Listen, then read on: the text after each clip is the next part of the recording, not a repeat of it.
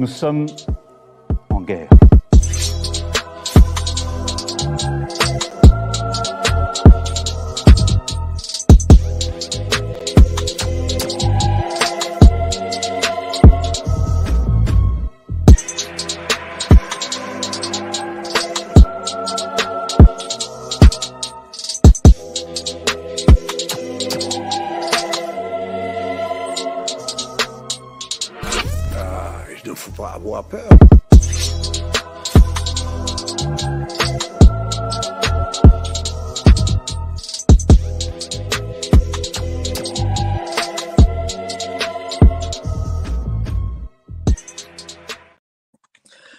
Il ne faut pas avoir peur. Bonsoir à tous, vous êtes chez Géopolitique Profonde, la chaîne qui est là pour remplacer les médias subventionnés. Déjà presque 2000 personnes, alors qu'on vient à peine de commencer. Mais avant ça, n'hésitez pas à vous abonner à la lettre de Géopolitique Profonde du mois de décembre. On parle de géostratégie, mondialisme, technosciences, macroéconomie avec Laurent Ozon, Pierre-Antoine Plaquevent, Jean-Maxime Cornet, etc. Vous y allez, vous vous y abonnez. Voilà, ça c'est fait. Et puis ce soir, on va parler de la grande affaire Jean-Michel Trogneux que vous adorez tous, hein, et que ici aussi on adore et on aime ça parce qu'on aime sortir les affaires de la République, hein, les affaires cachées de la République. Alors on a avec nous notre ami Xavier Poussard que vous avez déjà vu dans la mission spéciale Cyril Hanouna, voilà, et je vais vous montrer, tiens, le fait et doc de ce mois-ci spécial Jean-Michel Trogneux. Regardez bien. Regardez comme il est beau, regardez comme ils sont bons, comme ils sont le sable chaud. Il est là, en exclu. Vous pouvez l'acheter en allant sur le lien en description sur le site de Faits et Documents ou alors en allant à la librairie Vincent, chez notre ami Vincent, le commander. Allez-y, c'est une vraie enquête de journaliste et je vous invite à y aller. Ce soir, Xavier Poussard, rédac-chef de Faits et Documents. Faits et Documents, la lettre d'information confidentielle fondée par le regretté Emmanuel Ratier, que nous saluons. Et j'espère que là où il est, il nous regarde, et j'en suis sûr, parce qu'au moins là, il est fier de voir ces types d'enquêtes, comme les enquêtes sur Cyril Hanouna, comme celles sur Borello, etc. Bonsoir, cher Xavier, comment vas-tu? Bonsoir, Mike, bonsoir aux auditeurs de Géopolitique Profonde. Écoute, ça va, on fait aller un peu refroidi, un peu grippé, mais tu vois, on est là. Bah, toujours là, tu étais toujours présent. Donc, on va parler de ce fait et document de ce mois-ci. Allez-y, le lien est en description. Commandez-le. C'est chaud, là. Franchement, cette affaire-là, c'est quelque chose. Bah, écoute, c'est la suite d'une affaire commencée en 2021. On pourrait revenir dessus. Donc ça, c'est le nouveau numéro. Et cette affaire avait, comment dirais-je, suscité l'intérêt du public et en même temps paraissait assez complexe. Et moi, j'ai voulu à tout prix. Pour moi, de toute façon, il était clair que si je republiais, c'est que j'avais quelque chose de nouveau à dire. Je voulais pas faire de la brigitologie, un truc qui part dans tous les sens, extrêmement compliqué. Donc ça, c'est vraiment un numéro simple. Quelqu'un qui connaîtrait pas du tout l'affaire prendrait ce numéro, bah au moins il aurait en 12 pages, de façon très visuelle, un aperçu global de l'affaire, donc qui est effectivement une exclusivité, donc c'est-à-dire la photo de Jean-Michel Trogneux. Attends, on va en parler, parce que voilà, il y a une nouvelle preuve, on va dire, mais avant ça, qu'est-ce qui a fait que tu as commencé cette grande enquête, il y a plus de 2 ans et demi, cette enquête, ou même 3 ans, sur Brigitte Macron? Bah, déjà, je dois dire qu'en fait, il y a des personnages qu'on suit de près à Faits et Documents. Et très rapidement, je dirais dès 2012, puisque Emmanuel Ratier fait le premier portrait d'Emmanuel Macron en novembre 2012, hein, il a été détecté très en amont, et d'ailleurs c'est le premier portrait qui parle de son épouse Brigitte. Et on est tout de suite très intrigué par ce sujet. Et à l'époque, il n'y a aucune photo qui sont disponibles d'elle. Les premières photos qui sont disponibles vont sortir dans Closer en septembre 2014. Et je me rappelle être au bureau avec Emmanuel Ratier, recevoir Closer, regarder ça et se dire « mais c'est quoi encore ce truc ?» quoi. Et puis, je m'intéresse au dossier, j'archive absolument tout ce qui passe et la biographie de Brigitte Macron va connaître une phase de surmédiatisation sur la période 2015-2016 et en superposant les portraits, je vais m'apercevoir qu'il n'y a rien qui colle. La première fois d'ailleurs que je m'aperçois qu'il n'y a rien qui colle, c'est précisément en septembre 2014, juste avant la sortie des photos de Closer. Je dois faire pour le site d'égalité-réconciliation une actualisation de la biographie Faits et Documents d'Emmanuel Macron, donc qui a été faite 2 ans plus tôt. Et comme Macron vient d'arriver à Bercy, Emmanuel Ratier me dit bah tiens, fais une actualisation et puis on publiera le portrait sur égalité réconciliation. Et là j'actualise et je lis dans Le Monde qu'elle l'a connue quand elle était sa prof à Henri IV, alors que dans le portrait qu'on avait fait, elle l'avait connue à Amiens. Là je me dis mais c'est quand même bizarre et je me l'explique pas à ce moment-là. Et puis en faisant des archives, à chaque fois que je vais lire des choses, je vais me rendre compte qu'il n'y a rien qui colle, quoi, que cette biographie est très bizarre. Il faut comprendre que quand on fait une biographie, si vous voulez, vous avez d'abord un squelette, ensuite vous ajoutez la chair avec des personnages, l'âme damnée, en général le rôle du père, le rôle de la mère, le milieu social, etc. Et tout ça devient tout cohérent. Et quand on réussit un portrait, c'est quand on arrive à saisir l'âme du sujet, c'est-à-dire à presque animer le portrait. Et souvent, les gens me disent bah, « c'est incroyable, tu as fait le portrait d'un tel, je l'ai très bien connu, je le connais très bien, c'est exactement lui, quoi, tu l'as saisi. » Voilà. Et donc, sur Brigitte Macron, je vois que ce côté insaisissable, c'est-à-dire que même au niveau des os pour assembler le squelette, qui est normalement la partie de base qui se fait en 10 minutes à partir d'une biographie du bulletin quotidien ou du Ouzou, etc., ou même Wikipédia, pourquoi pas, là, je ne peux pas. Il y a quelque chose qui ne va pas. On a une biographie qui tient en très peu de lignes, c'est-à-dire que on nous explique que c'est Brigitte Trogneux, donc née le 13 avril 1953 à Amiens, qui est la 6e fille du chocolatier Jean Trogneux, qui est plutôt une famille de droite, très installée à Amiens, qui a participé à l'élection de Gilles de Robien. Elle va épouser à l'âge de 21 ans, en juin 1974, un banquier qui s'appelle André Auzière, de qui elle aura 3 enfants, Sébastien, Laurence et Tiffaine.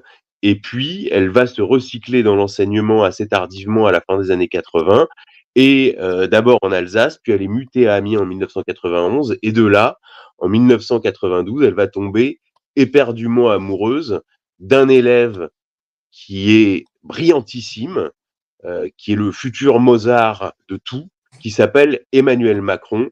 Et de là, ce couple qui va se former va partir à la conquête de Paris, elle devenue professeure à Saint-Louis-de-Gonzague, c'est-à-dire à Franklin, et lui brillant énarque, et tous deux vont conquérir Paris. Et bon, il y a quand même au cœur de cette biographie, j'irais un non-dit, c'est-à-dire que ce fait est aujourd'hui très connu et avéré. À laquelle ils se sont rencontrés, c'est ça le non-dit. C'est la question de l'âge de la rencontre, où là, c'est un journaliste remarquable qui a fait un livre qui s'appelle Opération Macron, qui devait être édité au Seuil, et finalement, le livre a été bloqué au Seuil, donc il a dû être édité en Belgique. Il a eu très peu de promos. Je crois qu'André Berkoff et Daniel Schneiderman l'ont reçu. Il y a eu peut-être un entrefilet dans l'Humanité et dans Le Monde Diplo. D'ailleurs, j'ai compris après qu'il avait sans doute opéré avec les archives de François Ruffin, parce que François Ruffin était à la pro avec Macron, et dès qu'il a vu Macron émerger en 2012, comme moi de mon côté, il s'est mis à faire des archives en disant ce type, il y a un truc spécial, il était à la pro avec moi, etc. Et je pense que c'est lui, d'ailleurs il est préfacier du livre d'Éric Stémelen, qui va fournir cette documentation, et Éric Stémelen va être le premier, donc à l'été 2019, à superposer les biographies de Brigitte et montrer qu'il y a un énorme problème autour de la rencontre. Je précise que quand le livre d'Éric Stémelen sort, j'ai un contact qui travaille dans le renseignement et qui a ses entrées à l'Élysée, qui me dit, tiens, il y a un truc qui est sorti, je ne sais pas ce que c'est sorti en Belgique, ça les fait chier. Donc, je me procure le livre et en fait, en superposant, il démontre qu'en fait, entre 2015 et 2016, il y a eu 2 ans de médiatisation intensive de Brigitte où on nous a menti sur l'âge de la rencontre et au fur et à mesure des réécritures, l'âge de Macron, l'âge de Brigitte avance et l'âge de Macron recule. C'est-à-dire qu'au début, on est à Macron à 17 ans, elle 36, donc un jeune homme vigoureux avec une femme encore très belle, et à la fin, on est sur 14, 39, hein, ce qui donne 15, 40, 16, 41, etc., etc. Donc, en fait, c'est une histoire relativement invendable dès le début. Donc, il y a ce problème. Et parallèlement à ça, en 2017, je discute avec d'autres journalistes qui me disent, bon, bah, y a un portrait quand même à faire, c'est le premier mari de Brigitte. André Auzière, André-Louis Auzière. Donc, il y a déjà une ambiguïté sur le nom. En fait, il s'appelle André Auzière, mais la presse l'appelle André-Louis. Des fois, l'appelle Jean-Louis. C'est très, très bizarre. Et ce type, surtout, est introuvable. Les journalistes britanniques l'ont cherché. Par la suite, une journaliste qui fait des portraits dans le JDD ou dans Vanity Fair, qui s'appelle Sylvie Baumel, va faire un livre entier où elle recherche le premier mari de Brigitte, donc André-Louis Auzière, et elle ne le trouve jamais. Donc, c'est un livre absolument pathétique puisqu'elle cherche un type et il y a zéro résultat à son enquête. Et je lis les biographies de Brigitte Macron. À chaque fois, c'est des incohérences en plus. À chaque fois, c'est des journalistes qui se cassent les dents, etc., etc. Et je me dis, bon, c'est quand même bizarre. Et les premières fois où j'ai donc voulu écrire sur André Auzière, j'ai trouvé donc au Ouzou ce Jean-Louis Auzière, qui s'appelle Jean-Louis André Auzière, qui a pratiquement le même nom, pratiquement la même date de naissance, etc. Mais bon, visiblement, c'est pas lui. Et puis, je télécharge des documents de la chocolaterie Trogneux, qu'on peut trouver sur des sites type Infogreffe, etc. Et je m'aperçois qu'il y a un membre de la famille qui n'apparaît pas dans les biographies, qui s'appelle Jean-Michel Trogneux. Et je remarque aussi que Emmanuel Macron s'appelle Emmanuel Jean-Michel Frédéric Macron et que dans sa fiche d'inscription à Sciences Po, il a précisément oublié ce prénom Jean-Michel. Je remarque que le père s'appelle aussi Jean-Michel. Je remarque que le frère de la mère, Françoise Noguès, s'appelle Jean-Michel Noguès. Et donc, je mets Jean-Louis Auzière, point d'interrogation, et j'écris Jean-Michel, point d'interrogation. Non, c'est bizarre, ce nom qui revient, et puis ce frère caché. Et puis, le temps passe, donc je discute avec des gens, bon, il y a du off, etc., mais c'est très compliqué de faire quelque chose avec du off. J'ai déjà du off qui va dans le sens du transsexualisme, mais bon, en même temps, transsexualisme, ça veut dire si c'est pas une femme, alors c'est qui ? C'est ça la question. Donc je suis un peu je recherche quoi. Et un jour, toi, t'as tout de suite pensé à ça ou c'était pas d'abord tes recherches ? Non, au début c'est une hypothèse. Enfin, par exemple, j'ai un contact au fonctionnaire qui me regarde d'un air entendu, quoi. On me dit, mais enfin, c'est un homme. Enfin, de façon. Et moi, je percute pas. Enfin, je suis pas spécialement dans cette idée-là. Et un jour, donc en juin 2021, ça a été raconté par Natacha Rey. Alain Soral mange dîne avec Richard Boutry. Et il m'appelle en sortant du repas et il me dit « Tiens, c'est marrant, Boutry, il a rencontré une nana qui est capable d'expliquer que Brigitte, c'est un transsexuel. » Voilà. Bon, moi, je prends comme j'ai pris des tas de gens qui avaient des théories sur Macron, si tu veux. Et elle, donc Natacha Rey, donc je rentre en contact avec elle, je l'appelle. Alors, elle me dit qu'elle a un dossier, etc., etc. Et bon, je discute avec elle. Et surtout, c'est la première personne qui me parle et de Jean-Michel Trogneux, et de Jean-Louis Auzière, donc ces deux personnages que j'ai croisés en relisant Madoc, en essayant de chercher 2-3 trucs, et elle donne une cohérence à ça, c'est-à-dire qu'elle dit Jean-Louis Auzière est le doublon du faux premier mari de Brigitte et Jean-Michel Trogneux. Il a été avec une femme qui s'appelle Catherine Audoua, d'où les 3 enfants, et c'est les 3 enfants portent ce nom-là parce qu'ils ont été adoptés par Jean-Louis Auzière. Bon, moi, je vérifie rapidement qu'elle n'a pas de dossier. C'est-à-dire que pour moi, c'est très clair dès le début, c'est ce qu'on appelle une théorie. C'est à la one again. Mais en même temps, j'aime bien ce truc-là de chez Natacha Rey, du sauté freestyle, c'est-à-dire c'est intuitif, on va dire. C'est vraiment de l'intuition féminine, si on veut.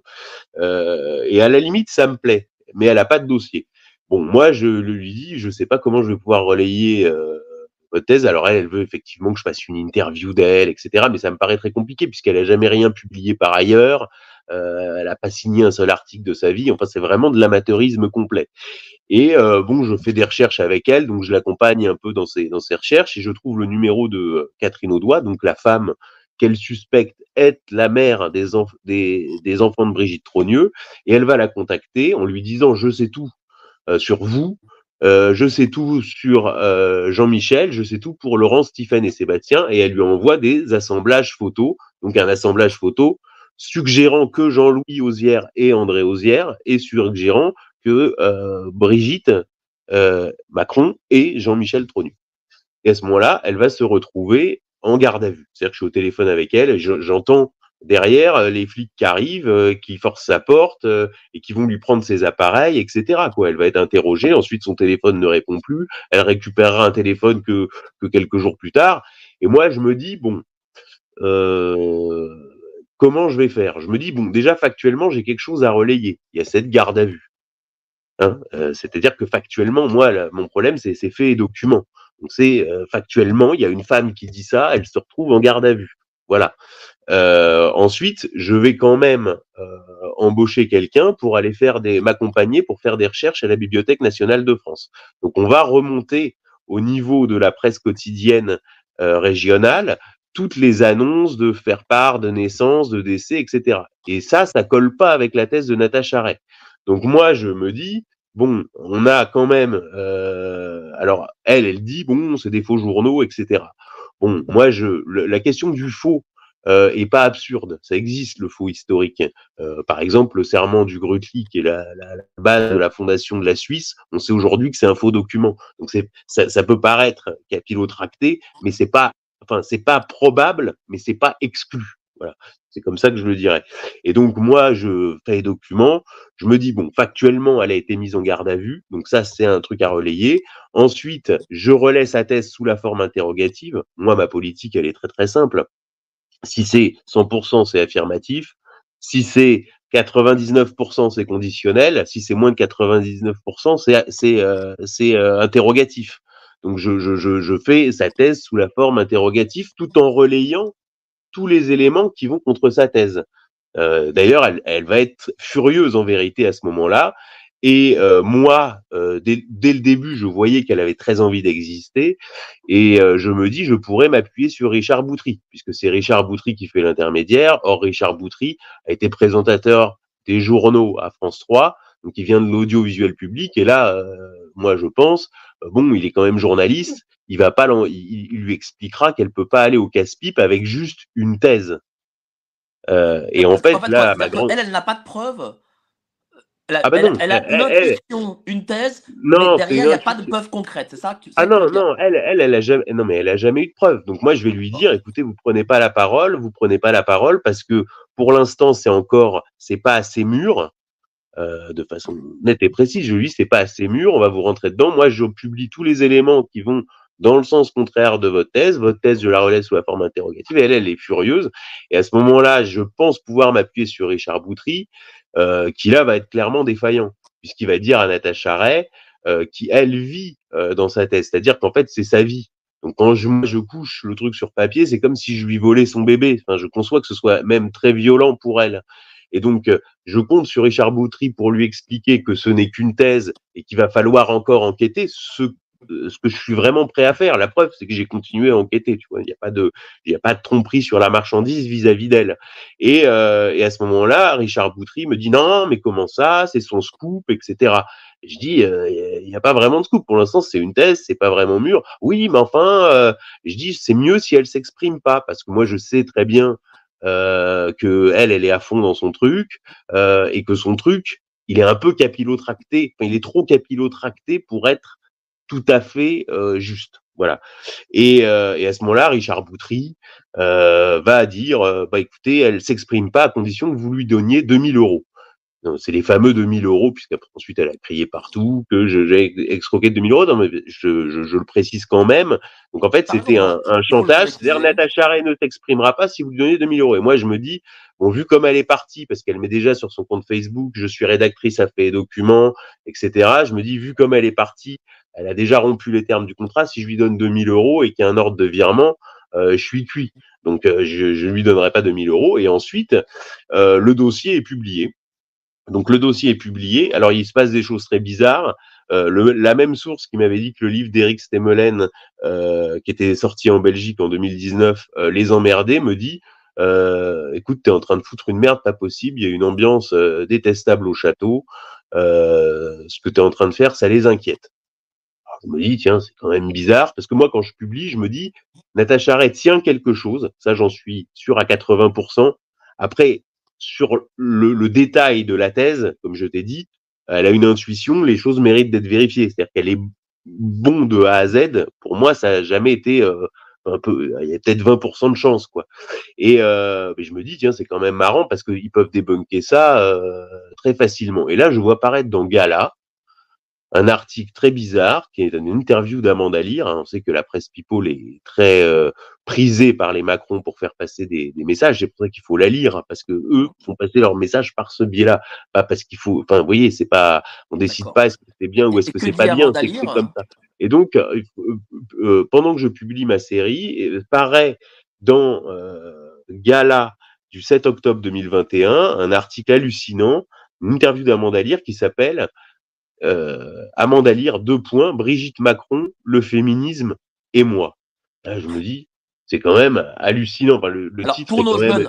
pour les jeunes qui nous regardent, Amanda Lear est une ancienne chanteuse diva du disco, égérie de Dali, dont on ne sait pas si elle aurait été un homme ou une femme. Bon, il y a beaucoup. Alors Amanda Lear, c'est la biographie, parce que quand on fait des biographies, il y a des types de biographies. Je vais expliquer, je vais donner un exemple très très simple. Si je fais la biographie d'un individu qui est producteur à France Culture, d'accord, dont les parents ont été des leaders de 68 et puis ensuite qui sont devenus des pontes de l'université, et le grand-père était fourreur passage Brady. Bon, je me dis, c'est une biographie de juif ashkénaze.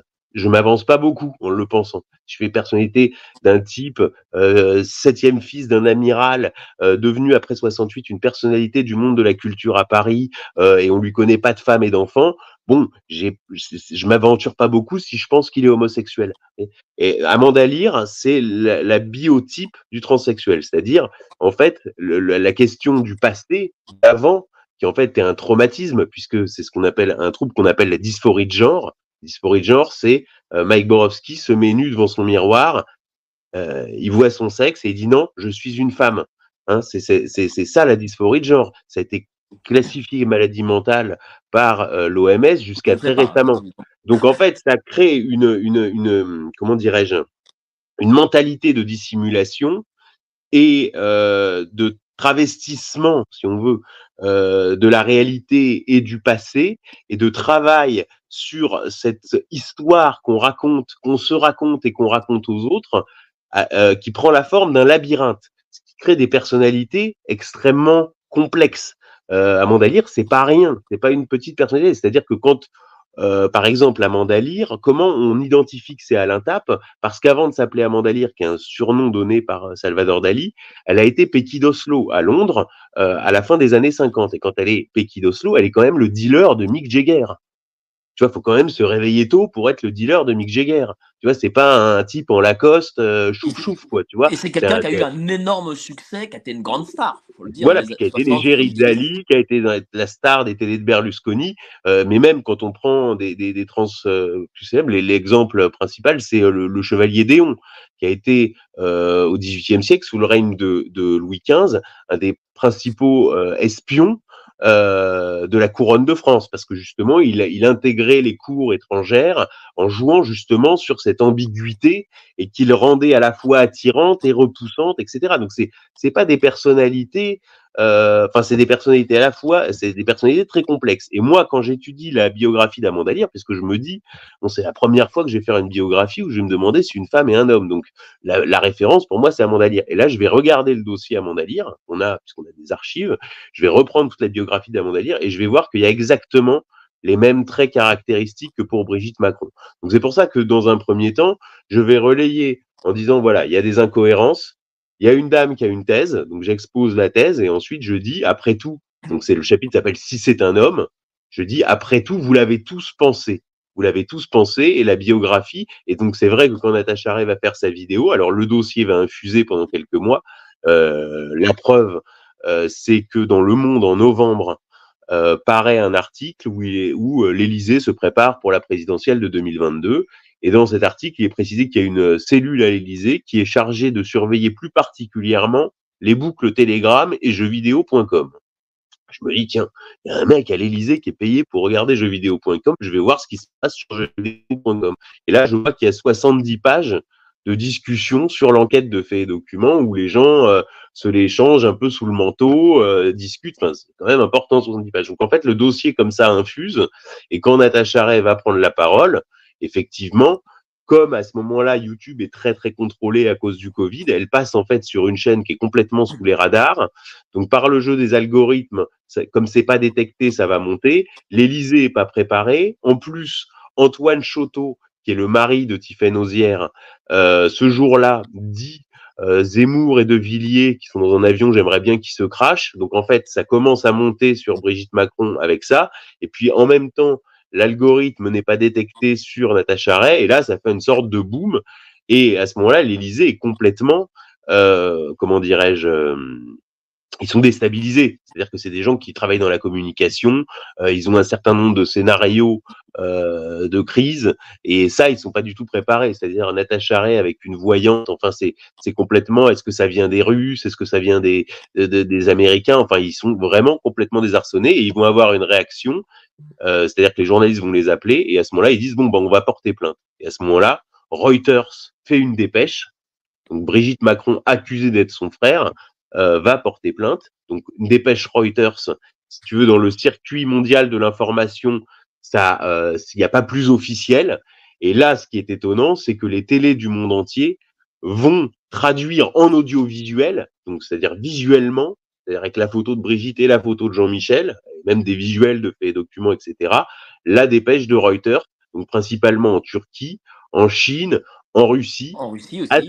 Voilà, assez peu dans le monde occidental, mais ça va devenir un phénomène, ça devient un phénomène mondial. À ce moment-là, beaucoup de groupes se créent pour faire des recherches sur le dossier. Donc moi-même, j'ai mon propre groupe. Ensuite, il y a par exemple un groupe qui s'appelle Précibus, un autre groupe sur Telegram qui s'appelle l'affaire Jean-Michel Trogneux, et tout le monde va commencer à passer au peigne fin pour voir là où le bas blesse dans l'hypothèse de Natacha Rey. Et ce qui est valable, et parallèlement à ça, vont être engagées 3 procédures judiciaires contre Natacha Rey et sa voyante. Donc, une par Catherine Audoua et Jean-Louis Auzière, donc la femme qu'elle suspecte d'être la mère des enfants de Brigitte Trogneux et l'homme qu'elle suspecte être la doublure du premier mari fictif. Donc ça, c'est la première, donc en diffamation. Une deuxième pour atteinte à la vie privée. Et une troisième pour diffamation envers Jean-Michel Trogneux et Brigitte Macron. Bon, en tout cas, alors, jamais sur le fond de l'affaire. Voilà, alors c'est ça qui est intéressant. Ça, c'est le premier. Moi, c'est la première chose que je vois. Ça veut dire, moi, je me dis pas tout est faux, tout est bidon. Je me dis, il faut voir ce qu'ils nous disent. Et moi, ce que je vois, c'est qu'il y a 3 plaintes et qu'il y en a sur les 3 plaintes, le fond de l'affaire n'est jamais abordé. Qui est Brigitte Macron? Est-ce que Brigitte Macron et Jean-Michel? C'est jamais abordé. Mais ils sont quand même capables de produire des documents où il y a et Brigitte Macron et Jean-Michel Trogneux. Sur la première procédure, en fait, va y avoir 2 agendas. C'est-à-dire qu'il y a 2 groupes ensuite de procédures. Il y a le groupe Catherine Audoua, Jean-Louis Auzière, et il y a le groupe Brigitte Macron, Jean-Michel Trogneux. Donc, en fait, sur le premier groupe, Catherine Audoua, Jean-Louis Auzière, on sent que la partie civile veut accélérer pour obtenir une condamnation le plus rapidement possible. Condamnation qui va être obtenue en juin dernier, condamnation définitive.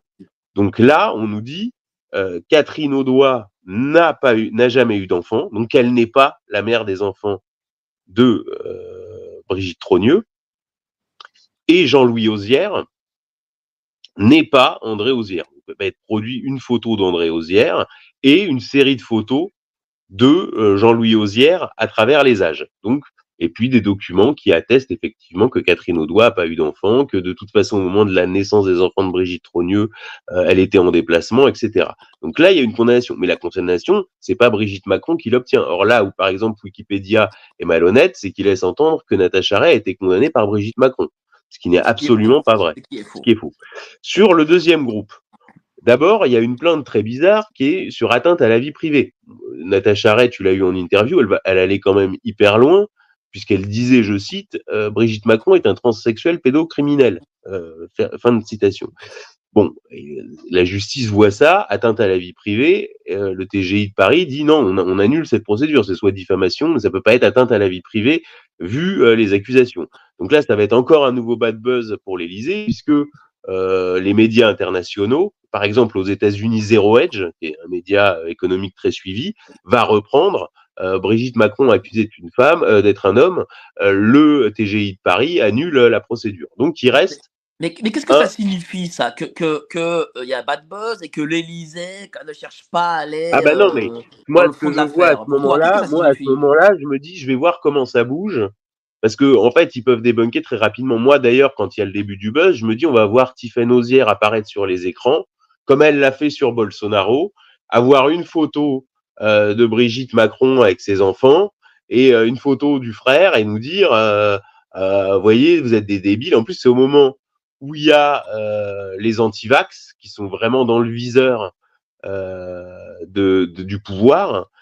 Et Natacha Rey, en plus, associe son affaire au combat des anti-vax, puisqu'elle dit je donnerai des preuves, etc., ce qui est un bluff, hein, mais elle le dit, donc elle associe son combat des anti-vax à son truc sur Jean-Michel Trogneux, ce qui est quand même assez dangereux, mais eux sont quand même incapables de répondre. C'est-à-dire qu'ils sont quand même incapables de répondre, il y a une réaction de panique, ils savent pas à quoi ils ont affaire.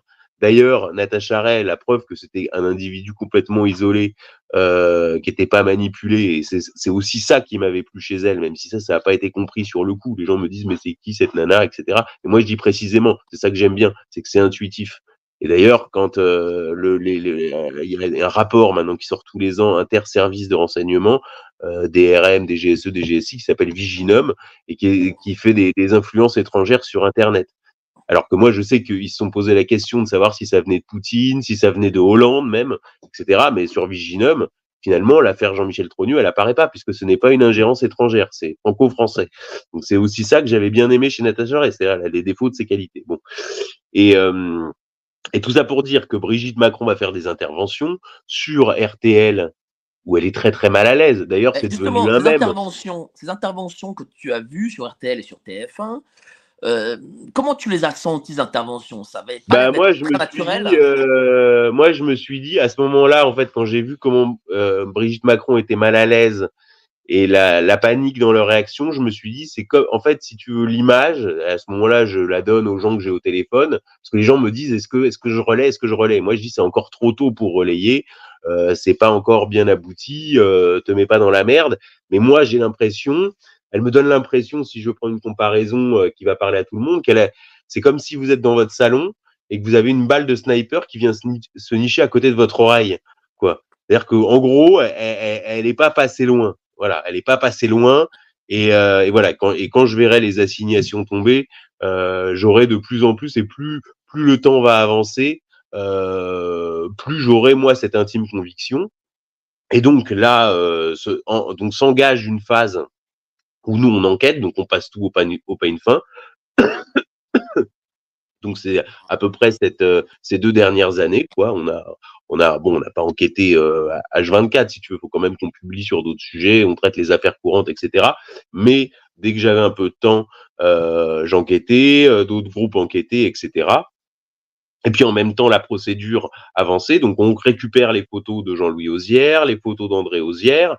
Nous, quand on avance dans notre enquête, donc on remonte dans le passé, donc rapidement on établit qu'il y a bien Brigitte Trogneux et Jean-Michel Trogneux, ça, il n'y a pas de problème.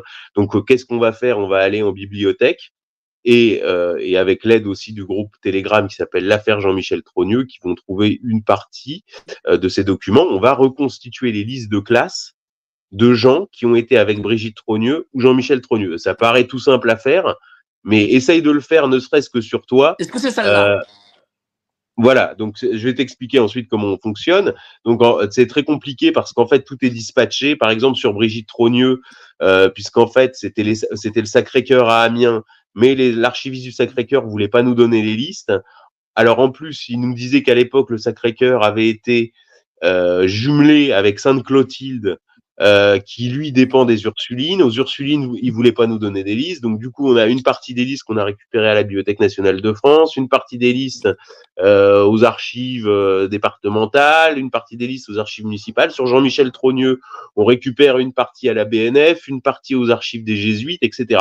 Donc on reconstitue les listes. Une fois qu'on a reconstitué les listes, on prend tous les noms et ensuite on fait une petite notice biographique pour chaque type, c'est-à-dire grosso modo son adresse, son numéro de téléphone, et puis pour les filles, bah, à chaque fois, il a fallu quand même retracer le mariage, puisqu'en fait, il y a la question du nom de jeune fille sur les filles, etc. Et donc ça nous mène en juin, parallèlement au procès, en juin dernier, parallèlement au procès, et là, pendant 1 mois et demi, je vais appeler, donc on a à peu près une centaine de noms de chaque côté, quoi. Donc on a 200 personnes à contacter, et je vais les contacter un par un, enregistrer leur témoignage. Voilà, bonjour, je m'appelle Xavier Poussard, je couvre l'affaire de ces femmes qui accusent effectivement Brigitte Macron d'être un homme et d'être Jean-Michel Trogneux, et moi je voudrais justement du matériel, je veux pas seulement des documents administratifs, parce qu'on voit bien que dans la biographie, le problème qu'on a, c'est systématiquement ce problème du passage à l'image, hein. Et donc je vais récupérer un certain nombre de témoignages, un certain nombre de documents, et qui vont donner ce numéro. Alors, sur Brigitte Trogneux, j'ai pu voir des photos donc de Brigitte Trogneux jeune. Alors, avant ça, qui est Jean-Michel Trogneux, d'abord? Alors, Jean-Michel Trogneux, officiellement, c'est le frère aîné de Brigitte Macron. Or, ce frère a été complètement évacué de la biographie. Moi, c'est ça qui m'avait intéressé, c'était un mystère. C'est-à-dire que, si vous voulez, à la limite, si vous faites votre portrait... Enfin, si vous faites votre portrait par la presse et que vous insistez pas sur vos frères et sœurs, bon, y a pas de sujet si on veut. Mais là, les biographies de Brigitte Macron insistaient beaucoup sur le côté famille, parce qu'en vérité, les Trogneux ont été vendus comme un argument pour détourner le regard de Macron. C'est-à-dire que Macron, il vend pas grand-chose. Il est inspecteur général des finances, il a été banquier chez Rothschild, c'est un haut fonctionnaire, etc. C'est pas très sexy. Alors que les Trogneux, ça permet de vendre la grosse PME de province qui a réussi. C'est des gens respectables, qui sont enracinés dans le réel, qui sont enracinés dans une province. C'est une famille qui, en plus, avec le père qui a marié ses filles, etc., qui sont alliés avec les Gueudets, qui sont des gros concessionnaires automobiles, etc. Donc, en fait, ils insistent beaucoup sur la famille Trogneux parce qu'ils ancrent, si tu veux, le récit présidentiel dans le pays réel. Donc, dans les bios de Brigitte Macron, on a des tas de pages sur la sœur machin, la cousine machin, le cousin machin, donc vraiment c'est une partie importante de ce qui est donné au public. Or, on a évacué ce frère. Ce frère a été complètement évacué et son existence n'est révélée incidemment qu'en 2019 par Sylvie Baumel, la journaliste qui a cherché le premier mari, mais qui n'a jamais réussi à le retrouver. Donc voilà, tout ça pour dire que là, donc nous, on est sur simple, ça veut dire qui est Brigitte Trogneux, qui est Jean-Michel Trogneux? Moi, je veux des photos. Voilà, je veux pas seulement la photo du gamin sur la photo de famille, et je veux des photos de Brigitte Trogneux. Et donc, ce que je vais vérifier en regardant les photos qui ne sont pas diffusées dans le Faits et Documents, puisque les dames qui me les ont données voulaient pas être mêlées à l'affaire, et elles m'ont demandé de pas les diffuser. Elles m'ont laissé les consulter. Ce que je peux dire de ces photos de Brigitte Trogneux, qui de toute façon étaient en qualité inférieure de celles que j'avais. Brigitte Trogneux est bien la communiante sur la photo. Et Brigitte Trogneux, la mariée sur la photo de mariage. Cette photo de mariage qui était extrêmement bizarre, puisque c'était la première fois que je voyais une mariée qui n'était pas le même personnage qu'ensuite. Ça, c'était pour moi un des points forts de l'autre. C'est-à-dire que cette photo de mariage… Tu es en train de dire que Brigitte Trogneux, donc Brigitte Macron, est bien la photo de la jeune communiante et de la femme mariée, c'est ça? Exactement, exactement. Mais c'est là où ça devient intéressant, c'est que cette photo de mariage, quand on regarde bien, elle n'a été diffusée dans la presse qu'à partir de 2019, et elle a toujours, vous pouvez faire le test, vous tapez photo Brigitte mariage 1974 photo sur Google, vous verrez, elle n'est diffusée que dans une version d'extrêmement mauvaise qualité. Or, cette photo existe en version de bonne qualité dans les Échos du Touquet. Elle est publiée en très bonne qualité dans les Échos du Touquet et non pas dans la Voix du Nord, puisqu'elle est publiée dans plusieurs titres de la presse quotidienne régionale à l'époque.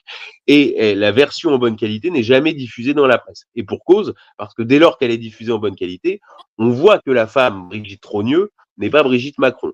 Or, nous, donc on a passé tout cet ensemble documentaire, donc on récupère aussi cette photo de Jean-Michel Trogneux qu'on diffuse, donc on va passer tout l'ensemble documentaire récupéré sur les Auzière au moment du procès de la condamnation de Natacha Rey, les photos de Brigitte Trogneux et la photo de Jean-Michel Trogneux, parce que Jean-Michel Trogneux, on nous a quand même présenté, on nous a dit non, le frère, qu'est-ce que vous allez chercher, c'est un petit gros. L'Élysée d'ailleurs l'a jamais reconnu. Ils ont laissé dire. Hein. C'est souvent comme ça qu'ils fonctionnent. C'est-à-dire qu'ils ne disent pas eux-mêmes, ils laissent dire. Donc là, en l'occurrence, ils ont laissé dire par un journaliste de Valeurs Actuelles qui s'appelle Jonathan Moada. Bon. Donc, on avait ce petit gros, on avait la photo de Jean-Michel Trogneux dans le passé, on avait maintenant la confirmation que Brigitte Trogneux était bien la communiante et la mariée, et on avait des photos de André Auzière et des photos de Jean-Louis. Donc, on a tout mouliné. En fait, je me suis dit, bon, voilà, moi j'ai ça, et il me faut un juge de paix, si tu veux. Quelqu'un, enfin, c'était comme quelqu'un qui vient de l'extérieur. Et en fait, je me suis dit, la grande avancée technologique dont on a parlé pendant toute l'année 2023, c'est l'intelligence artificielle, c'est le grand sujet de l'année 2023, et je me suis dit, pourquoi pas traiter ce sujet-là à travers l'affaire Trogneux. Donc, je m'étais déjà renseigné et j'avais repéré que le leader mondial de l'intelligence artificielle visuelle est un logiciel chinois qui s'appelle Face++, qui est développé par une entreprise qui s'appelle Mekvi et qui est utilisé par les autorités de la République populaire de Chine dans ce qu'on appelle le crédit social, le fameux crédit social. Ça veut dire que Mekvi, c'est la société en gros officielle la plus avancée au niveau technique sur la reconnaissance faciale. C'est reconnu comme tel par le Forum économique de Davos, par Klaus Schwab. Si tu vas sur le site du Forum de Davos, tu verras qu'il expliquait que le leader mondial de ce qu'on appelle l'intelligence artificielle visuelle, c'est-à-dire la reconnaissance faciale, c'est cette société chinoise qui est utilisée dans le cadre du crédit social et qui est sous sanction aux États-Unis, il me semble, pour son utilisation sur les Ouïghours. Donc, moi, je me dis, là, on a un outil qui, a priori, est performant, puisque ça met tout le monde d'accord. Ça met d'accord Xi Jinping, le Forum économique mondial, et ça me permet, moi, je vais soumettre les données. Donc, je vais d'abord essayer de comprendre… Comment tu as pu te procurer ce logiciel ? Alors, ce logiciel est en version gratuite sur Internet pour la simple et bonne raison qu'une version gratuite, parce qu'il permet d'améliorer le logiciel. C'est-à-dire qu'effectivement… par l'utilisation gratuite, on donne des visages à mouliner à la machine et donc le logiciel devient de plus en plus performant par sa version d'essai. C'est le fameux quand c'est gratuit, c'est que c'est toi le produit. Donc voilà, tout simplement, j'utilise comme ça, puis je vais essayer de comprendre vraiment comment fonctionne l'outil. Donc je vais faire des batteries de tests sur d'autres configurations. Donc ce que je peux dire… Tous les tests que tu vas parler de tes tests, mais je voudrais dire aux spectateurs que les tests sont dans le Faits et Documents de ce mois-ci. Déjà. Voilà, les tests et les conclusions sont publiés. Les gens peuvent les refaire chez eux même. Je veux dire, j'ai pas. Voilà. Donc en fait, c'est assez simple. Il y a deux configurations. Il y a la configuration adulte et la configuration enfant-adulte. C'est deux choses très, très différentes. J'insiste vraiment sur ce point. Sur la configuration adulte-adulte, le logiciel est quasiment infaillible. Mais vraiment, c'est très, très impressionnant. C'est-à-dire qu'on a publié un certain nombre de cas. Même des gens ont connu des modifications physiques très, très radicales. que ce soit en raison de la chirurgie esthétique ou en raison d'accidents. Et là, la reconnaissance faciale est vraiment hyper performante. Vous prenez par exemple Brigitte Bardot en 1954 et vous prenez Brigitte Bardot aujourd'hui, le logiciel vous la reconnaît. Catherine Deneuve, pareil. On a publié aussi Bernadette Chirac et Eleanor Roosevelt parce que c'est des photos au moment de leur mariage et des photos dans l'extrême vieillesse. Donc là, ça reconnaît. On a testé aussi des gens, par exemple Mickey Rourke, qui a vraiment changé de tête. Thierry Mugler, on a testé Sylvain Tesson, qui est un écrivain qui a eu qui a chuté au cours d'une séquence d'escalade et qui a eu le visage complètement, il a dû se faire refaire vraiment le visage, quoi. Et là, la reconnaissance faciale est hyper efficiente. On a pris Jocelyne Wildenstein, la femme du marchand d'art Alec Wildenstein, qui est considérée comme un des plus gros ratés de la chirurgie esthétique. Elle est méconnaissable à l'œil nu. La reconnaissance faciale la reconnaît. Le seul exemple, et on l'a publié, sur lequel la reconnaissance faciale calait, c'était Michael Jackson.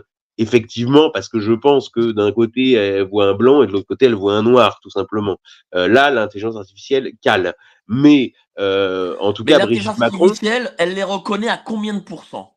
Ce que je veux dire, c'est que Brigitte Macron n'est pas un cas de modification considéré comme un cas de modification physique radicale. C'est-à-dire qu'on n'est pas sur... c'est pas Mickey Rourke, quoi. On n'est pas Mickey Rourke. Voilà. Donc, ça devrait... Et donc, déjà, mais même sur Mickey Rourke ou même sur... Là, on est sur quasiment 100%. J'ai mis 95% parce que, voilà. Mais en vérité, c'est vraiment quasiment infaillible.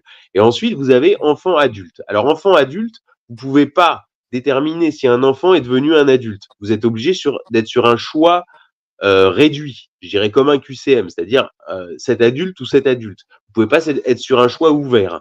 Et quand j'ai fait des personnalités sur lesquelles la réponse était déjà connue, c'est-à-dire que je savais que tel enfant était devenu tel adulte, j'obtenais un score moyen de 50-55%. Voilà, donc là, c'est les deux choses qu'il faut retenir. Adulte-adulte, 95%. Enfant-adulte, pour une correspondance établie ailleurs, dans les deux cas, on est sur 50-55%. Ce qui est un bon score quand même ? 50-55% pour enfant-adulte, à condition que ce soit testé dans une configuration de choix restreint pour enfant-adulte, c'est-à-dire est-ce que cet enfant est devenu cet adulte ou est-ce que cet enfant est devenu un autre adulte, mais pas en choix ouvert. Sur adulte-adulte, on peut être en choix ouvert. C'est ça que je veux dire, vraiment. Donc, c'est-à-dire qu'on obtient un résultat sur adulte-adulte alors qu'on obtient une tendance sur enfant-adulte. J'insiste, résultat-tendance. C'est important pour ce qu'on va dire sur la suite. Donc, sur la suite. La reconnaissance faciale sur la première question, qui était la question du premier mari, va confirmer que André Auzière, qu'il n'est pas Jean-Louis Auzière, que André et Jean-Louis Auzière sont deux personnes distinctes. Ensuite, la reconnaissance faciale confirme donc que la communiante est bien la mariée, ce que j'ai pu constater par ailleurs visuellement sur des photos que j'ai à ma disposition. Mais surtout, la reconnaissance faciale va me dire que la mariée n'est pas Brigitte Macron. Et elle ça, c'est l'information. Mais elle est Brigitte Trogneux. Et ouais, voilà. Et du coup, c'est ça l'information. Donc non, ou plutôt, elle me dit l'individu Brigitte Trogneux, née le 13 avril 1953, épouse Auzière en 1974, n'est pas le même individu que l'individu connu aujourd'hui sous le nom de Brigitte Macron. Donc ça, c'est vraiment l'information capitale. C'est en ça qu'il y a vraiment une exclusivité. C'est-à-dire qu'on a vraiment la confirmation que l'individu Brigitte Macron qu'on connaît aujourd'hui, quand on googlise, n'est pas né Brigitte Trogneux le 13 avril 1953. C'est-à-dire que techniquement... l'IA donne avec certitude la réponse. À 100%. C'est-à-dire que sur la photo de mariage, on devrait avoir un score qui est supérieur à 95%. C'est-à-dire que dans toutes les configurations, j'ai publié des tas de photos de Eleanor Roosevelt à son mariage et à la fin de sa vie, de Bernadette Chirac à son mariage et à la fin de sa vie. À chaque fois, on a du 100%. On aurait pu même avoir du 80% ou en admettant que la photo soit de mauvaise qualité. Là, on a vraiment pris la photo de meilleure qualité. Parce que si on prenait la photo en moins bonne qualité, on obtenait un score encore moindre. Mais là, on obtient un score de 37%, donc qui est à 60% en dessous, 60 points en dessous de ce qui est une équivalence. Est-ce que ça signifie que, vu que le résultat est à 37%, qui a un lien de famille, quand même. Voilà, c'est ça. Ça veut dire que, par exemple, sur des liens de famille, on va avoir des traits physiques communs. Il y a aussi cette dimension un air de famille. Mais le 37% peut effectivement provenir du lien familial. Donc, en fait, Brigitte Trogneux est la sœur, sans doute la sœur du personnage connu comme étant Brigitte Macron. Donc, ensuite, venait la question de Jean-Michel Trogneux. Donc, Jean-Michel Trogneux, c'est pas très compliqué.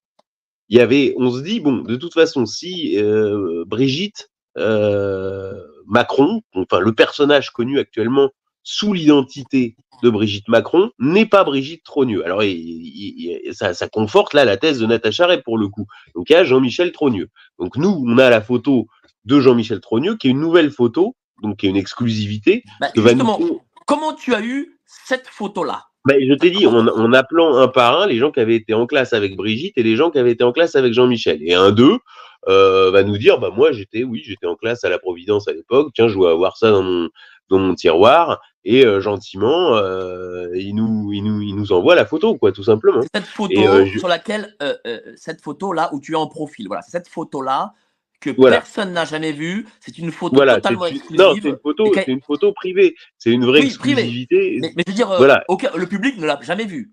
Non, c'est une photo complètement exclusive. Et c'est pas si simple que ça, récupérer une photo privée. Enfin, je veux dire, les gens qui ont fait du journalisme d'investigation, moi j'en ai eu au téléphone, alors après ils le disent pas publiquement, mais c'est pas grave, mais en off, ils te disent tous énorme, bravo, voilà. Donc cette photo, bon, moi je trouve personnellement qu'elle est assez parlante. Mais bon, on va rester sur notre idée de la reconnaissance. Je reprécise pour les gens qui ne comprennent pas, parce qu'il y en a quelques-uns qui ne comprennent pas, parce que le chat, il se défile. Cette photo-là, c'est celle sur laquelle Xavier, là, que Xavier publie là maintenant, là où il est, là où… Voilà, donc celle qu'on a publiée quand on a lancé le dossier. Donc cette photo, elle n'est pas travaillée. J'ai lu dans des vidéos qu'on l'avait retravaillée. Non, on ne l'a pas travaillée. C'est une photo de classe et juste simplement le visage de Jean-Michel Trogneux a été détouré. C'est-à-dire détouré, ça veut dire qu'on enlève ce qu'il y a autour, mais on n'a pas du tout touché la photo, on ne l'a pas du tout retravaillée. Elle est dans la qualité qu'elle est à l'origine. On n'a pas du tout retravaillé avec une intelligence artificielle. D'ailleurs, c'était quelque chose sur lequel je n'étais pas d'accord avec Natacha Rey, c'est que moi, mon argument, c'était de dire, nous, on ne ment pas. Hein, à la limite, c'est eux qui mentent. Nous, on ne retouche pas les photos. C'est eux qui retouchent les photos. Avec Michel Marchand, etc. Tout ça est très connu aujourd'hui. Donc, nous ne retouchons pas les photos et nous ne mentons pas. Bon, elle a choisi une autre stratégie, c'est pas grave. Finalement, bon, elle a été condamnée. D'ailleurs, l'Élysée s'acharne sur elle. Je pense que c'est vraiment très compliqué pour elle. Bon. Ce qui n'est pas bien. Pour le coup, même si on peut avoir des désaccords avec elle… non, mais moi, je trouve ça dégueulasse parce que… Dans son combat. Ils se sont attaqués à elle, parce qu'en vérité, ils pouvaient pas s'attaquer à moi, parce que moi, mon truc était bétonné, que j'affirmais rien, et que c'était très prudent, etc. Et puis que je peux me défendre, alors que elle, c'est une citoyenne isolée, et ils se sont acharnés sur elle. Voilà. Moi, je lui avais décommandé de monter au front toute seule. Elle a voulu le faire. Voilà. Chacun assume ses responsabilités. Bon. Donc ensuite, il restait. Donc une fois qu'on avait établi que Brigitte Macron, le personnage Brigitte Macron, n'est pas Brigitte Trogneux, née le 13 avril 1953, ce qui est énorme comme affirmation, mais ça veut dire que ça confirme la reconnaissance faciale utilisée par le gouvernement de la République populaire de Chine, affirme à 100% que la biographie officielle de Brigitte Macron est fausse. C'est une autre personne. Donc elle n'a Brigitte Macron, le personnage connu actuellement comme Brigitte Macron, n'a jamais épousé André Auzière et n'a pas eu 3 enfants qui s'appellent Laurence, Tiffaine et Sébastien, selon les résultats de l'estimation du logiciel de reconnaissance faciale qui est capable de différencier 1,4 milliard de Chinois les uns des autres. Enfin, je veux dire, on peut quand même penser que c'est une machine qui est efficace. Et cette machine-là nous révèle ça avec plus de 60 points de marge. C'est pas 10 ou 20 points de marge. C'est plus de 60 points, c'est-à-dire que ça devrait donner 95% et ça nous dit 37. Donc ça veut vraiment dire que, je répète et j'insiste, le personnage Brigitte Macron n'est pas né Brigitte Trogneux le 13 avril 1953 et n'a pas eu 3 enfants, Laurence, Stéphane et Sébastien. Donc ensuite, il restait la question, qui est Brigitte Macron ? Qui est le personnage Brigitte Macron ? On va dire, j'insiste, le personnage Brigitte Macron.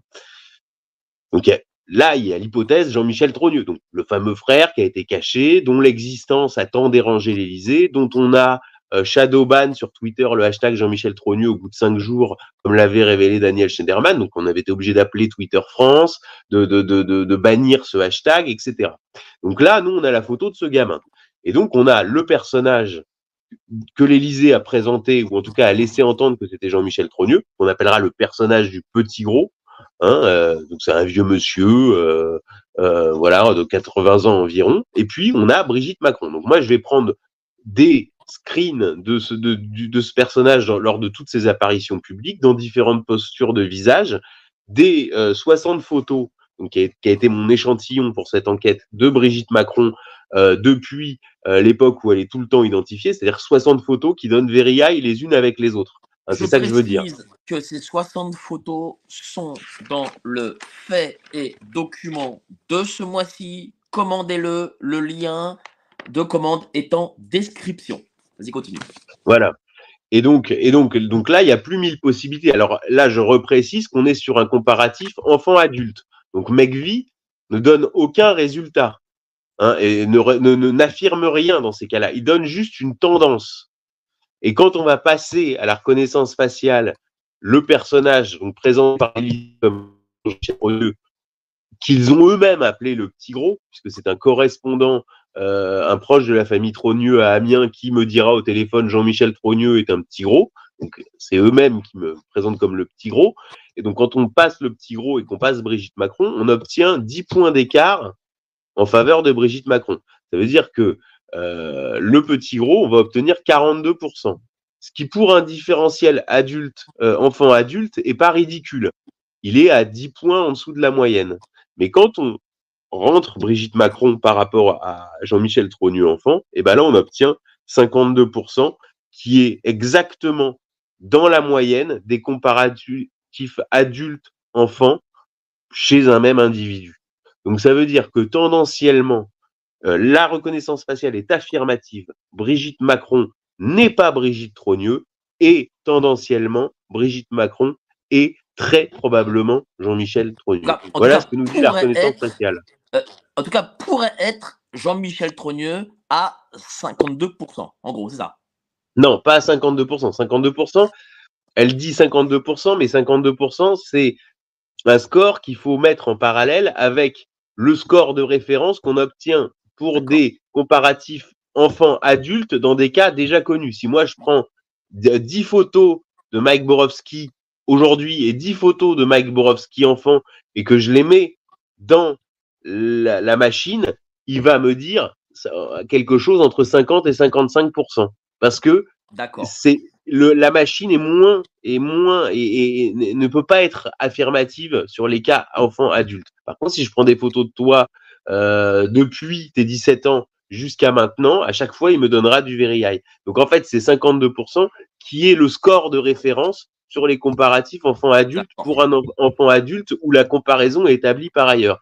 Donc, ça veut dire que la machine suggère très fortement que Brigitte Macron et Jean-Michel Trogneux. Alors c'est pour ça que je dis que c'est très dangereux ces technologies, parce que on a vu Vladimir Poutine regarder, tu sais, parce que les Russes ont toujours eu des doutes sur les alunissages américains de 69, mais si tu veux, la politique à l'intérieur de l'État russe, c'était c'est un peu un sujet tabou, c'est un coup qu'on donnerait en dessous de la ceinture.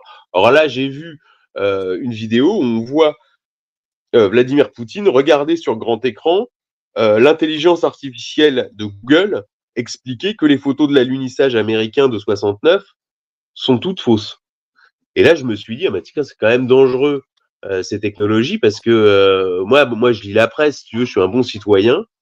Brigitte Macron, c'est quand même une très belle femme. Je l'ai lu dans Paris Match, j'ai lu dans Gala, ça fait consensus quand même. Et quand même, c'est dangereux ces technologies d'intelligence artificielle, parce que quand je demande au logiciel de Xi Jinping, tu vois, parce que quand même sur la première phase, on était avec Natacha Rey, là on est avec Xi Jinping, tu vois, on monte un peu en grade quand même, tu vois. Et ben quand je demande au logiciel de Xi Jinping, qui est un logiciel qui est capable de différencier 1,4 milliard de Chinois les uns des autres, tu vois, faut quand même se lever tôt. Et ben ce logiciel me dit, tiens, c'était marrant, Brigitte Macron, c'est sans doute Jean-Michel Trogneux, tu vois. Moi, je dis que tout ça, c'est c'est dangereux quand même. Mais alors du coup, celui qui serait, enfin qui est, enfin qu'on nomme aujourd'hui le petit gros, qui est-il exactement? Il doit être de la famille de Madame Macron, parce que il y a quand même. Ça, si tu veux, c'est de. Honnêtement, hein, je vais te dire, moi j'ai des enregistrements audio parce qu'en fait, j'ai contacté et rencontré des gens qui m'ont donné son identité, qui me disent l'avoir connu. Moi, ils m'ont pas donné de photos. Après, ces gens-là n'ont pas été capables de donner de photos. Moi, je publie. Si tu veux, je suis extrêmement prudent. Voilà. Moi, ils me disent c'est ce mec-là. Ensuite, moi, je veux un recoupement. Si tu veux, j'ai la face. Si tu veux, on propose des hypothèses, etc. Tu vois, le dossier est suffisamment mature pour qu'on puisse évacuer. Alors après, ça veut dire que c'est un chantier. Voilà, moi, j'ai des entretiens filmés de gens qui me disent, écoute, ce mec-là, je l'ai connu à telle période, à tel endroit, etc. Il s'appelle comme ça. Je connais, voilà. Ensuite, ils ont pas, j'ai pas récupéré de photos d'eux dans le passé qui me permettraient, sachant qu'une photo, c'est pour ça qu'une photo de classe c'était important, c'est que je veux une photo où l'individu est identifiable dans un cadre institutionnel. Tu vois, là, j'avais pas de photo. Donc, si tu veux, je rentre pas là-dedans. Je veux vraiment éviter les trucs de la brigitologie. Là, je fais un numéro spécial où je donne tous les résultats qui m'ont été donnés par l'Élysée et par les proches des Trogneux. Je fais mouliner par l'intelligence artificielle visuelle du gouvernement de la République populaire de Chine, qui est un outil que j'ai aussi appris à utiliser. Donc aussi, j'explique comment fonctionne cet outil et je livre les résultats et je reconstitue un arbre généalogique simplifié de la famille Trogneux à partir de ces résultats. Voilà. Donc il y a une exclusivité. C'est vraiment un numéro complet. Tout est dans le fait document, l'arbre généalogique simplifié, l'ensemble des photos que tu as utilisées pour les comparaisons.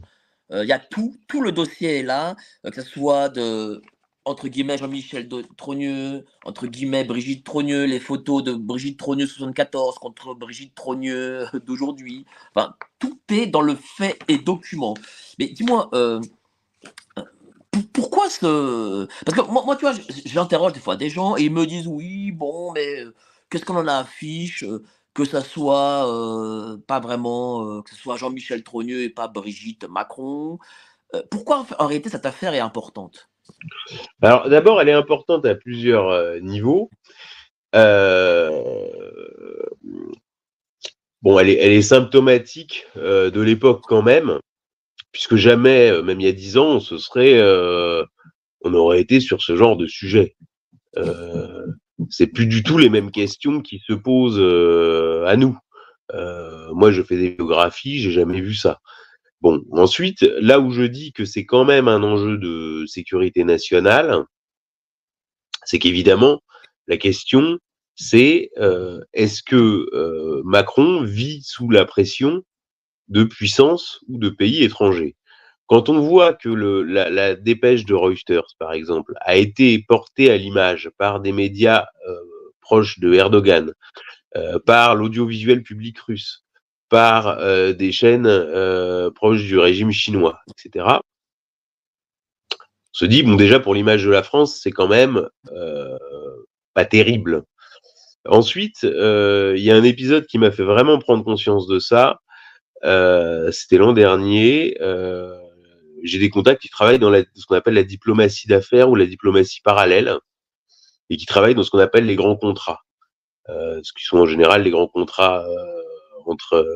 avec des grandes sociétés, entre ces contrats, par exemple, d'armement, d'énergie, d'infrastructure. Ce qu'on appelle les grands contrats. Le travail d'Emmanuel Macron, techniquement, c'est de gérer les grands contrats. Tu sais, c'est quand il y a à la télé, il y a une visite, je sais pas où, en Arabie Saoudite, et à la fin, tu sais, il signe, il y a les flashs qui crépitent, et on a signé un grand contrat. Ça va être pour des infrastructures, des contrats énergétiques, d'armement. Tu vois, c'est vraiment c'est ça en fait la conduite de l'État. Hein, c'est pas tellement autre chose. Et donc eux sont dans un pays du Moyen-Orient dans le cadre de la négociation d'un grand contrat. Et je reçois ce coup de fil et il me dit, écoute, la partie avec qui on négocie me demande qu'est-ce qui se passe en France avec Brigitte. Et moi, je sais pas quoi leur répondre. Je leur dis, bah écoutez. une rumeur qui dit que Brigitte Macron, c'est pas vraiment Brigitte Macron, et qu'en vérité, c'est une biographie trafiquée, et que c'est un transsexuel, et que ça serait son frère, Jean-Michel Trogneux. Et voilà, je veux dire, c'est quand même inquiétant, et ça mériterait des éclaircissements, que dans des négociations de très haut niveau, cette question-là puisse être évoquée. Voilà, moi ce que je vois aussi, c'est que mon idée de reconnaissance faciale, je pense que je suis pas le premier à avoir eu cette idée. Je pense qu'elle a dû être effectuée à travers des ambassades qui font remonter, ça a dû être effectué par des services étrangers. Par exemple, je vais donner un autre exemple. Marc Andevelde, qui est un journaliste de gauche, avait publié un livre en 2019 où il revenait sur les relations très spéciales entre Macron et l'Algérie. C'est-à-dire que Macron a un rapport extrêmement étrange avec l'Algérie, c'est-à-dire qu'il est à fond pro-algérien et en même temps il se fait sans cesse humilier par les Algériens.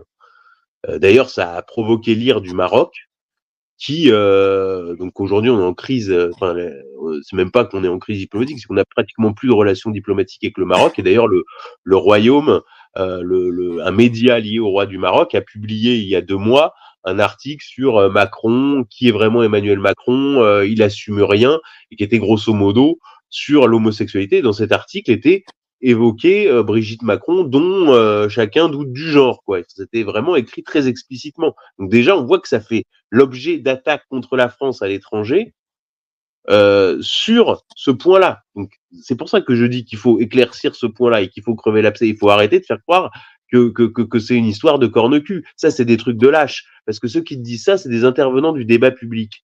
Moi, je connais très bien comment ça marche, le débat public en France, où en fait tout le monde regarde. C'est-à-dire, nous on fait de la pornographie informationnelle, c'est-à-dire que tout le monde lit, mais personne connaît. Tu vois, oh non, mais comment tu peux parler de ça? Alors le type de gauche, ça va être dans le relativisme. Il va te dire, moi j'ai quand même entendu des journalistes de gauche, vraiment un mainstream, tu vois, dans le relativisme. Ouais, c'est un homme et so what. Et sinon, le type de droite, il va se cacher sa lâcheté derrière le sérieux, hein, c'est les attaques de Charles Gave. Oui, c'est une histoire de corne-cul, enfin, machin, tu vois. Donc voilà, au quoi ça vous intéresse, machin. Donc tu vois, c'est insupportable, tu vois. Alors que moi, je le redis, par exemple, donc Marc Landevelde en 2019 étudie ces liens étranges entre Macron et l'Algérie, et il conclut, il dit, c'est marrant, non, c'est pas marrant. Il dit, on a l'impression que Macron, dans sa relation avec l'Algérie, fait l'objet d'un chantage. Donc, il va partir dans une analyse sur les réseaux algériens, etc., mais qui, moi, me paraît un peu superficielle. Je me dis, bon, il n'y a pas de lien. Enfin, son analyse de réseau est juste, mais il n'y a pas forcément de lien avec le chantage. Et qu'est-ce qu'on va découvrir en enquêtant sur Jean-Michel Trogneux? On va découvrir un épisode d'une visite de Macron à Alger où les autorités algériennes vont annoncer on a refait une aile de l'université d'Alger parce qu'effectivement, Brigitte Macron a étudié à l'université d'Alger. Information qu'on ne trouve dans aucune biographie. Or, quand va éclater l'affaire Jean-Michel Trogneux, des gens vont faire des recherches, et qu'est-ce qu'ils vont découvrir? Qu'au moment où Jean Trogneux déclare son fils Jean-Michel pour le service militaire, eh bien, il est domicilié où? Il est domicilié 87 boulevard 500 à Alger. Et là, on se dit, bah attends, peut-être que la clé du chantage dont fait l'objet Macron de la part de l'Algérie, eh ben, c'est peut-être précisément l'affaire Jean-Michel Trogneux. Et là, ça justifie effectivement que Macron se fasse sans cesse humilier et qu'il accorde tout aux autorités algériennes.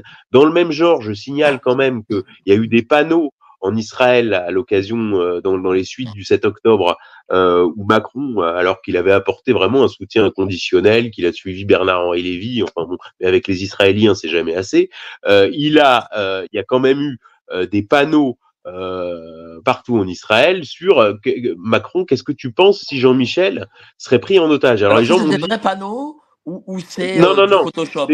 Non, j'ai des correspondants d'Israël, c'est avéré. C'est-à-dire que ces panneaux existent et sont visibles par tout le monde en Israël. Et en fait, ça vise des leaders internationaux.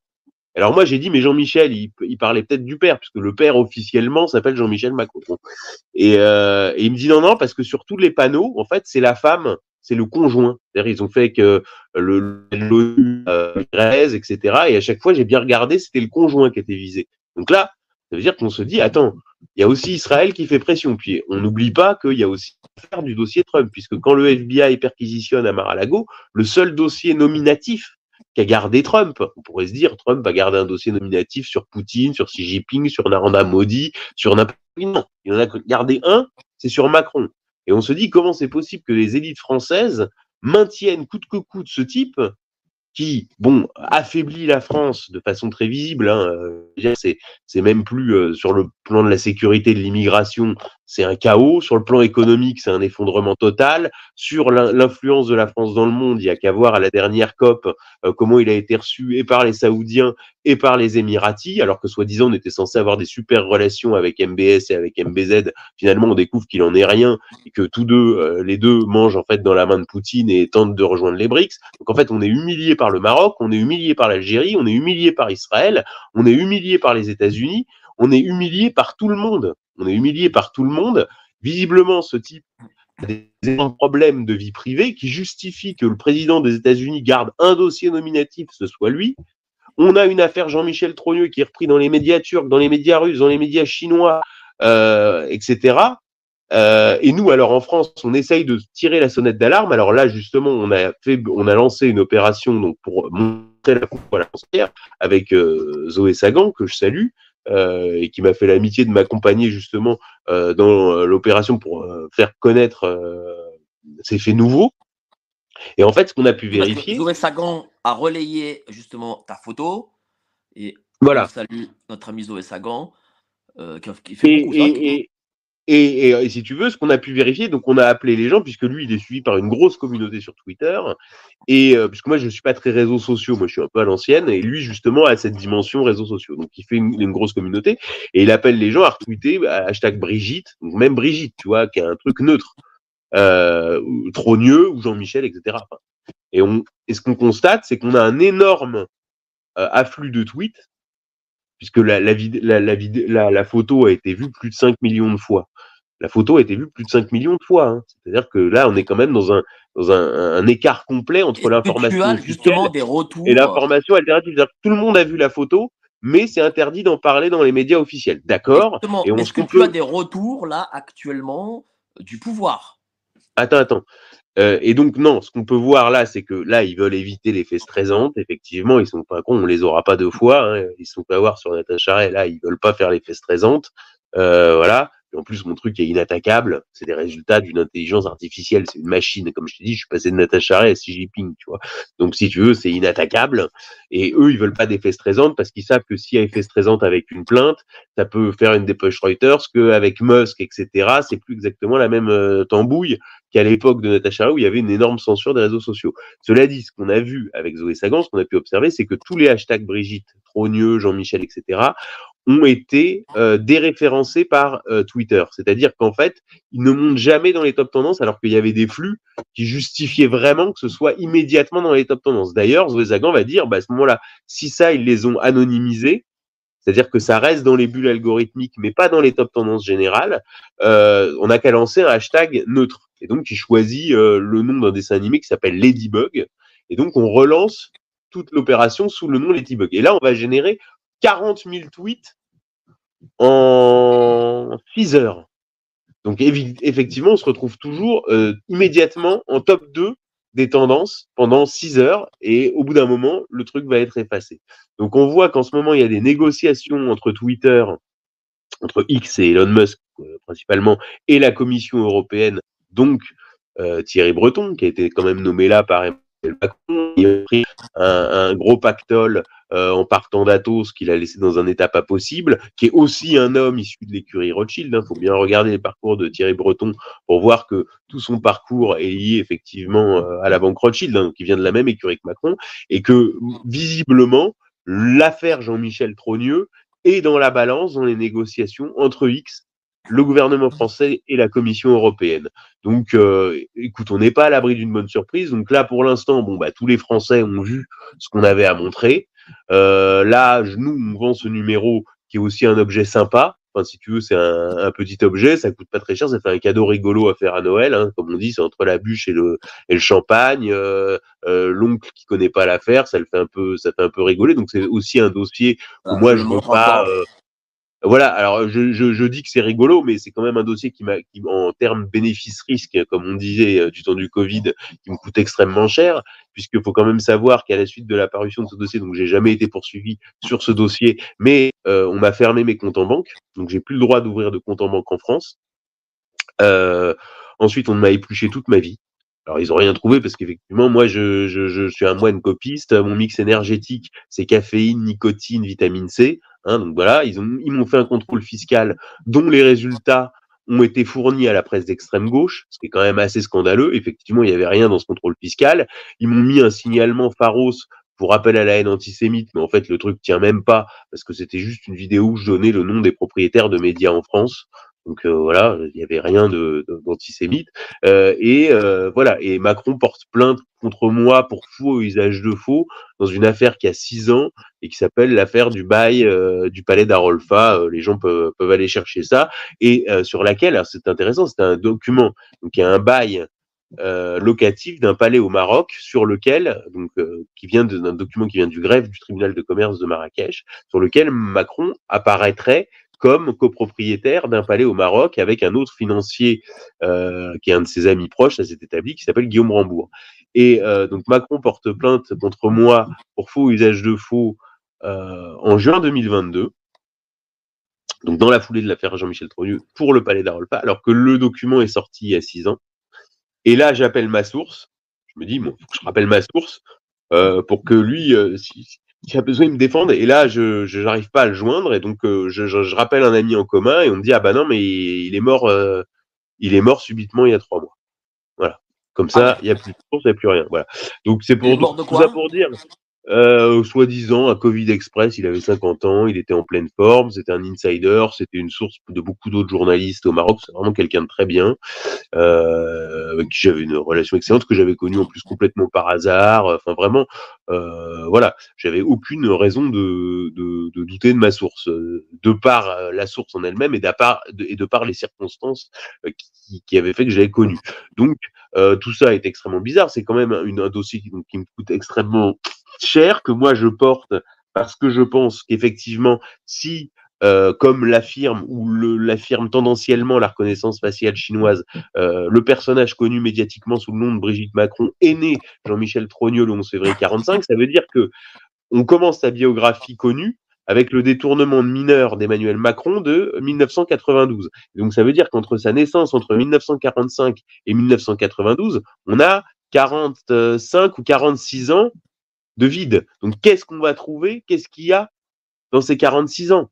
Et quand je te parlais d'Amanda Lear, je t'expliquais que quand elle avait été Pekki d'Oslo, donc avant d'être Amanda Lear, et c'est comme ça que les gens avaient retracé justement la tape, elle avait été le dealer de Mick Jagger, parce qu'on est effectivement sur des comportements, c'est évident, qui sont borderline. Et si là on commence en 1992 avec quelque chose qui s'apparente à un détournement de mineurs et qui a une forte odeur de pédophilie, on se dit, mais qu'est-ce qu'on va trouver dans ces 45 ans ? Donc c'est pour ça qu'il bloque à tout prix l'enquête, et c'est pour ça que l'enquête est extrêmement, extrêmement compliquée. D'ailleurs, Myriam Palomba le dit en public, et d'ailleurs, elle est très courageuse, parce qu'à la base, Myriam Palomba, elle dit quoi ? Elle, ça l'intéresse l'affaire Jean-Michel Trogneux, parce qu'elle dirige un site de Presse People, qui s'appelle Public, qui appartient au groupe CMI, groupe de presse de Daniel Kretinsky. Bon, c'est le magazine People du groupe CMI. Et elle va faire un entretien avec toi, et toi, tu vas lui dire, toi, en tant que professionnel de la Presse People, qu'est-ce que tu en penses ? Ben, elle dit, ça m'intéresse, pourquoi ? Parce que quand je vois l'ensemble de photos sur Brigitte Macron, parce qu'en fait les journalistes ont comme des boucles de photos quoi pour illustrer les articles. Elle dit bah moi je vois qu'il y a un truc qui cloche quoi. Et donc elle assume de dire bah moi mes emmerdes elles sont pas venues d'avoir été anti-vax, elles sont pas venues d'avoir appelé à voter Marine Le Pen, elles sont venues quand j'ai commencé à aborder l'affaire Jean-Michel Trogneux. Et donc elle aborde l'affaire Jean-Michel Trogneux publiquement avec toi. Ensuite elle envoie des journalistes à Amiens. Là elle peut pas enquêter, elle le raconte et elle est convoquée au siège de CMI et elle est débarquée de la direction de Public. Donc, les journalistes dans Paris, ne vous inquiétez pas, savent bien que c'est une affaire explosive, savent que y a un enjeu de sécurité nationale derrière ça, mais pour l'instant, tout le monde s'en lave les mains en faisant semblant de mépriser au titre de, comme je te disais, du relativisme pour la gauche et du sérieux pour la droite. Mais bon, il faudrait pas grand-chose pour que l'affaire rebondisse. Et donc nous, en tout cas, on va voir tout le matériel qu'on a accumulé pendant nos investigations, les témoignages. On va essayer de bricoler tout ça et essayer de raconter. Ce sera certainement dans les prochains numéros. C'est-à-dire que d'autres articles sortiront qu'elle a été effectivement potentiellement la vraie vie de Brigitte Macron, quoi. Enfin, du personnage connu aujourd'hui. C'est-à-dire que d'autres articles vont sortir. D'autres articles vont sortir encore. Moi, de toute façon, je maintiens la pression. Moi, je maintiens la pression sur cette affaire. Donc, abonnez-vous, hein. Abonnez-vous. Comme ça, au moins, vous aurez les prochains articles de Faits et Documents. Tu m'entends, sur Madame Macron. Oui, Xavier ? Allô ?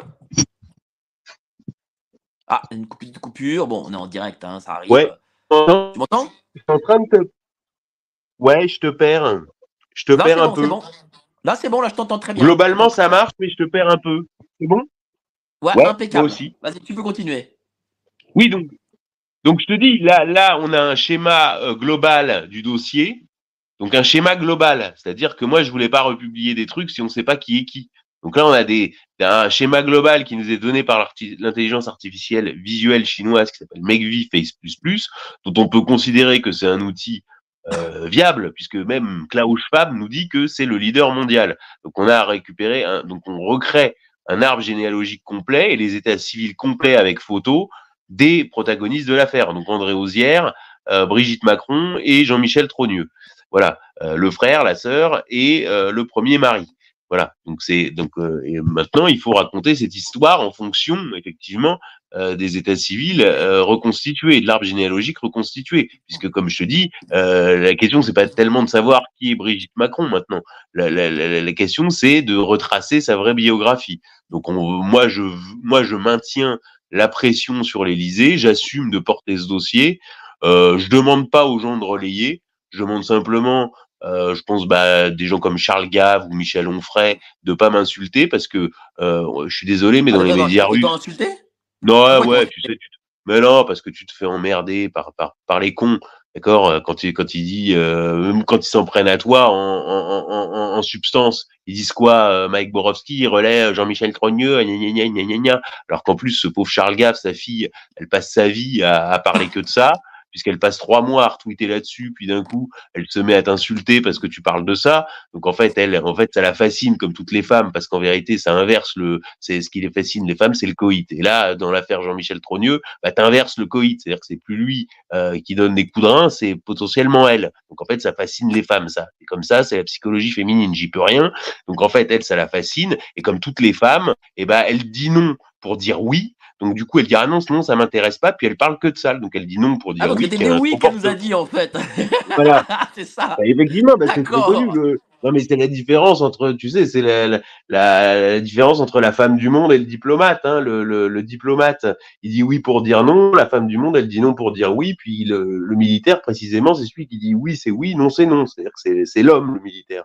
Hein, c'est des catégories qu'il faut bien comprendre. Et donc, je veux pas me faire insulter par ces gens-là, surtout que Charles Gave, moi, j'en sais rien. Qu'est-ce qu'il a fait contre Emmanuel Macron ? À quel moment ? Voilà. Je veux dire, et puis moi, mon dossier que je porte, que j'assume de porter, contre vent et marée, qui me coûte très cher en termes d'investissement, très cher en termes de temps. Je le fais vraiment par pur sacrifice. Pourquoi ? Je m'en cache pas. Parce que c'est le seul dossier qui les fait chier. Moi, je peux vous dire, j'ai tout fait sur Macron. C'est le seul truc qui les emmerde. Voilà. Donc, ce mec-là nous a déclaré la guerre. Il a déclaré la guerre à la France. Il a dit qu'il voulait nous emmerder. Moi, moi, quand on essaye de m'emmerder, la moindre des choses, c'est d'essayer de répondre, quoi. Et donc, visiblement, c'est le seul truc qui les emmerde. Donc, moi, je porte ce dossier et puis j'irai au bout. J'ai pas l'intention de m'arrêter en route. Voilà. En tout cas, achetez, voilà. Abonnez-vous à Faits et Documents, du vrai journalisme d'investigation, surtout qu'on n'a plus du journalisme d'investigation, cher Xavier. Et là, il faut en faire. D'ailleurs, ce n'est pas Hanouna qui parle de cette affaire, pour le coup. Je ne sais pas si on le remarque. Ah mais là, au niveau des médias français, c'est extrêmement verrouillé. C'est pour ça que ce qu'on vise, c'est des échos dans la presse étrangère. Tu vois, c'est des échos dans la presse étrangère, etc. Cela dit, là, ils sont quand même avertis sur les faits stressantes, donc ça devient plus compliqué puisqu'effectivement, voilà. En tout cas, là, je sais pas. Par exemple, si Musk, Twitter France l'a appelé. Le bureau de Twitter en France l'a appelé 3 fois dans le week-end pour lui dire, écoute, déréférence-moi ça, c'est un ordre de l'Élysée. Musk, il va finir par se dire, ah bah putain, il y a un truc qui fait chier Macron, c'est Jean-Michel Trogneux. Donc on n'est pas à l'abri d'un petit tweet de Musk un peu taquin, comme il en fait de temps en temps. Voilà, donc de toute façon, nous, on tente, qui ne tente rien à rien, comme on dit. Et puis, donc voilà, moi, tout ce que je demande, c'est aux gens de... Si ça les intéresse pas ou voilà, qui relaient pas, mais qui nous insultent pas quoi, parce que effectivement c'est non, juste insupportable cas, ça. Qui s'abonne, abonnez-vous pour soutenir du vrai journalisme d'investigation et il n'y en a plus malheureusement en France. Hein. Voilà, donc c'est bien de soutenir l'investigation. En tout cas, merci à toi, cher Xavier. Le sujet du prochain Faits et Documents. Bon, écoute, là C'est mystère. Voilà. D'accord. On a plusieurs trucs sur le feu. En fait, on a plusieurs enquêtes en même temps sur le feu. Donc, on ne sait pas ce qu'on fait passer en fonction des documents qu'on reçoit, etc. Si tu veux. Donc, enfin, tu vois, pour des raisons évidentes, je joker. Bon, voilà. Pas de souci. En tout cas, merci à toi, cher Xavier. Oui, n'oubliez pas aussi de vous abonner à la lettre de Géopolitique Profonde. Voilà, mois de décembre. Allez-y, abonnez-vous, tout est dans la description. Vous étiez, rien que sur YouTube, plus de 13 500 personnes en même temps. Voilà, 13 500 personnes en même temps, c'est notre record. Merci à vous, vraiment, merci à vous. Et nous continuerons à vous apporter des informations comme celle-ci, avec bien sûr l'aide d'amis comme Xavier Poussard. Merci à toi, cher Xavier. Passez une excellente soirée et n'hésitez pas, évidemment, à partager cela. Tiens, un petit dernier mot, Xavier, peut-être ? Un petit mot, oui, pour dire que soutenez l'information indépendante. Et moi, je pense que ce petit numéro qui a un résumé et qui est un numéro en fait assez ludique, qui diffère des numéros qu'on fait d'habitude, puisque c'est des résultats d'intelligence artificielle avec effectivement une photo exclusive. Il y a d'autres documents exclusifs dedans et qui sont analysés. C'est un document qui permet vraiment de comprendre l'affaire Jean-Michel Trogneux de façon simple et qui est assez ludique et qui permet aussi de rigoler à Noël parce qu'il y a quand même aussi une dimension rigolote quoi. Vous apportez ça à Noël, tout le monde se marre entre la bûche et le champagne quoi. Voilà. Donc pensez à soutenir la formation libre et indépendante et tout en faisant le cadeau de Noël idéal qui fera marrer tout le monde de 7 à 77 ans. Voilà, c'est pour toute la famille, toute la famille, il y a comme on dit en Italie. Merci à toi, passez une excellente soirée et au prochain live demain soir avec Romain Molina. Ce sera un spécial mafia, criminalité et pédocriminalité dans le football. Allez, salut, ciao. Ciao.